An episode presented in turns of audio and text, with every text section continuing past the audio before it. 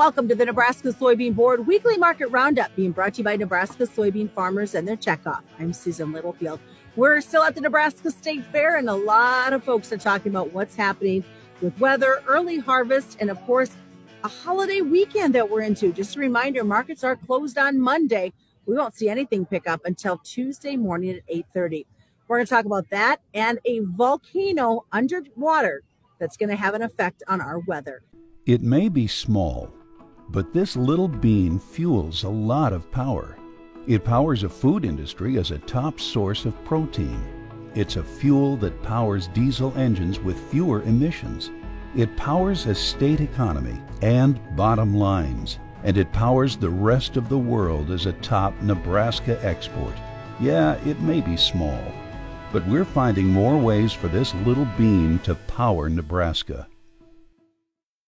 And welcome back once again. As you can see, joining me, I have got Sean Hackett with Hackett Financial Advisors and Mike Zuzolo with Global Commodity Analytics. And uh, interesting time of year, gentlemen, is as we obviously get ready to hit harvest in, in our neck of the woods. We know there's been um, some early harvest that's been underway. But let's start out looking at, at what's happening with post holiday on this trade. And Mike, we're going to jump in with you. First of all, what's your thoughts? Markets are closed till uh, Tuesday morning.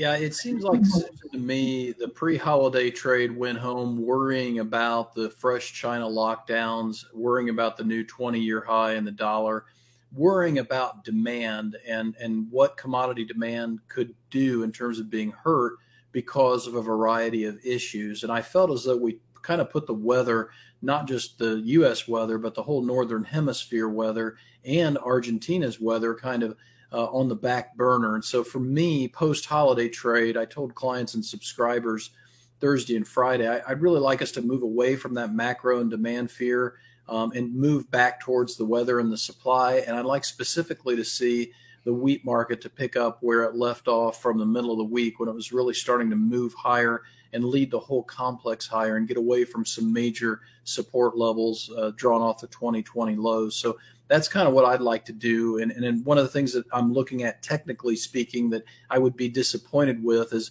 corn and beans on their lead month futures both held up their weekly uh, chart supports of their 52 week moving averages. I'd like to he- keep those technically intact as we close out next week.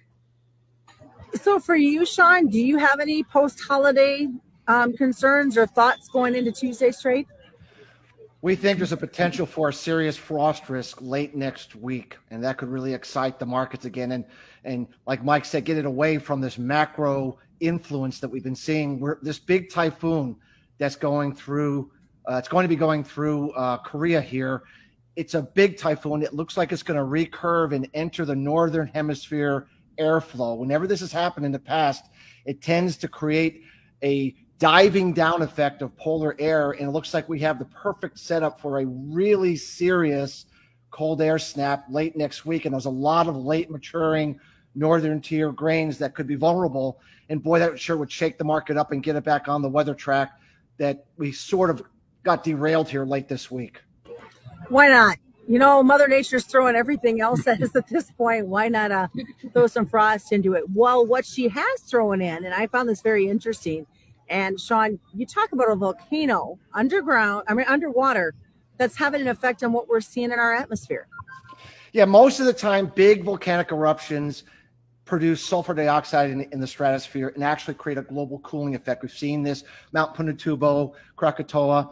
This particular one was a massive volcano underwater that instead of putting sulfur dioxide in the stratosphere, it pumped record amounts of water vapor. In fact, you have to go back a thousand years. We've never seen this much water vapor pumped into the stratosphere at one time.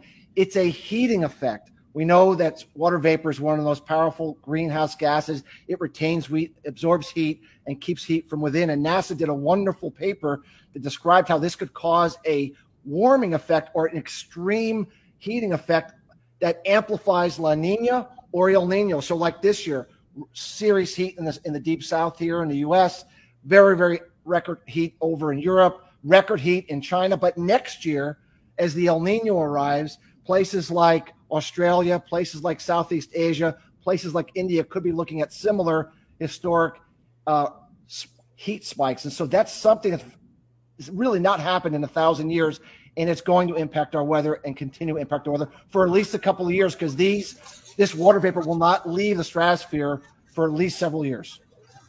Interesting. Uh, when you look at how how does this do you see it affecting then agriculture? You and I talked about that earlier this week during during another report. Well, look, we've been experiencing historic weather volatility here since 2019. One of the reasons, as you know, Susan, is because of this grand solar cycle minimum that we're in, where the sunspots are at a, a lower level and it creates a change in the upper airflow. This is going to take what we're already experiencing. There's an inability to get a good crop going, and it's going to blow out the volatility even further at a time when stocks are low and worries over you know feed supply is is is is, is very concerning. So, for example, this southern drought in China where they grow all the rice, it's something that could really uh, create a significant shift. Rice has been the only thing keeping the world fed. And if we get a really, really bad rice crop in China, looks like it looks like we're going to get, it could make cheap available rice go away. And then we enter a different phase of this food scarcity worry that we've been in since Russia invaded Ukraine. Well, as we continue here at the Nebraska Soybean Board Weekly Market Roundup, Mike, there's been a lot of chatter, especially here at State Fair. I've been talking to producers, and they're worried about fertilizer production and what's been happening in Europe. Yeah, and I think they should be, Susan. About a week ago, I sent out a text blast to clients and subscribers to have them lock in their spring 2023 needs for fertilizer. I'd never done that, and, and doing this in my line of work for you know over 25 years. Um, I was very nervous about doing it because uh, you know, it's looking around the corner and probably the most volatile commodity that we've seen since maybe corn in 2012. And I, think historically speaking, the natural gas market in Europe could lead them into a depression.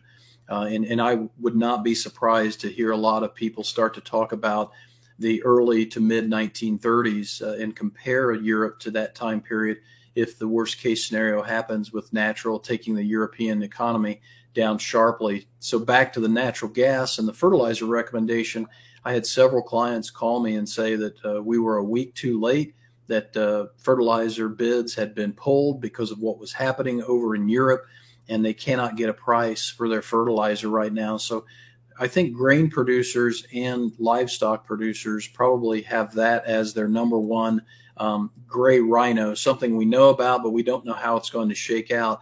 Probably the number one gray rhino out there as we go into 2023. And I, am fearful that if we don't get rains this next 10 days in the United States, and, and for the lesser degree, Europe even, um, we're going to lose even more corn yield in terms of test weights and even more tip back because that crop was very, very immature north of I 80 based upon what the Pro Farmer Tour showed us.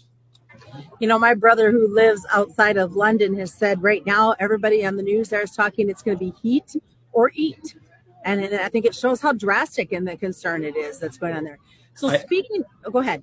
Uh, I just to follow up, I, I, think what you just said and what Sean said a minute ago, I, I don't think it's um, weird or strange that the trade maybe backed off their fears of a food crisis because we've had five straight months down in food prices as measured by the United Nations. And I just feel like that and, and the Ukrainian situation are ready to kind of blow up in our face again. I think we've really brushed off Ukraine and the lack of supplies coming out and the new crop potential coming out of the Baltic next year. Lots of things that we're looking at. I wanted to ask, and, and Sean, I'll jump over to you for a second to start with. Uh, guys are looking at dry down costs. I mean, it's already been an expensive crop to grow, but there's fears about about these fuel costs for them heading into this fall. Well, if we look at energy, what would crude oil be if we weren't selling the strategic petroleum reserve, Susan? What would oil, what would oil prices be? What would gas prices be? What would diesel prices be? They'd be substantially higher. And once we stop selling, either because we've sold all we can or have decided it's no longer politically correct to do it, energy prices to me seem to be having a potential to really spike higher again. And of course, that would be occurring right at the time that we'd be wanting to, you know, do a lot of things with energy, with uh, agriculture. And I just worry that this energy situation, including natural gas, as Michael talked about overseas, and how that plays into our market, um, the energy side of the equation is just so important to the economy and to the cost of production that I just don't think this energy has been put to rest, even though you know many think that it has. I think it's artificial and it won't last. Well, I know, Mike, uh, there's a USDA report that we're all used to kind of getting, and we've gotten a little trickles of, of nuggets of China, for, or excuse me, unknown uh, looking to buy. But now we're hearing that it might be September 15th or later, or we might never ever see this report come back. How is that going to weigh in on this trade? I think this is going to make the volatility even greater, and it kind of fits into what Sean was talking about a minute ago. And I think this goes back to what we've talked about a lot this year, Susan, between you and I, and that's the futures versus the cash extremes. We've brought those two together for the most part during the summer.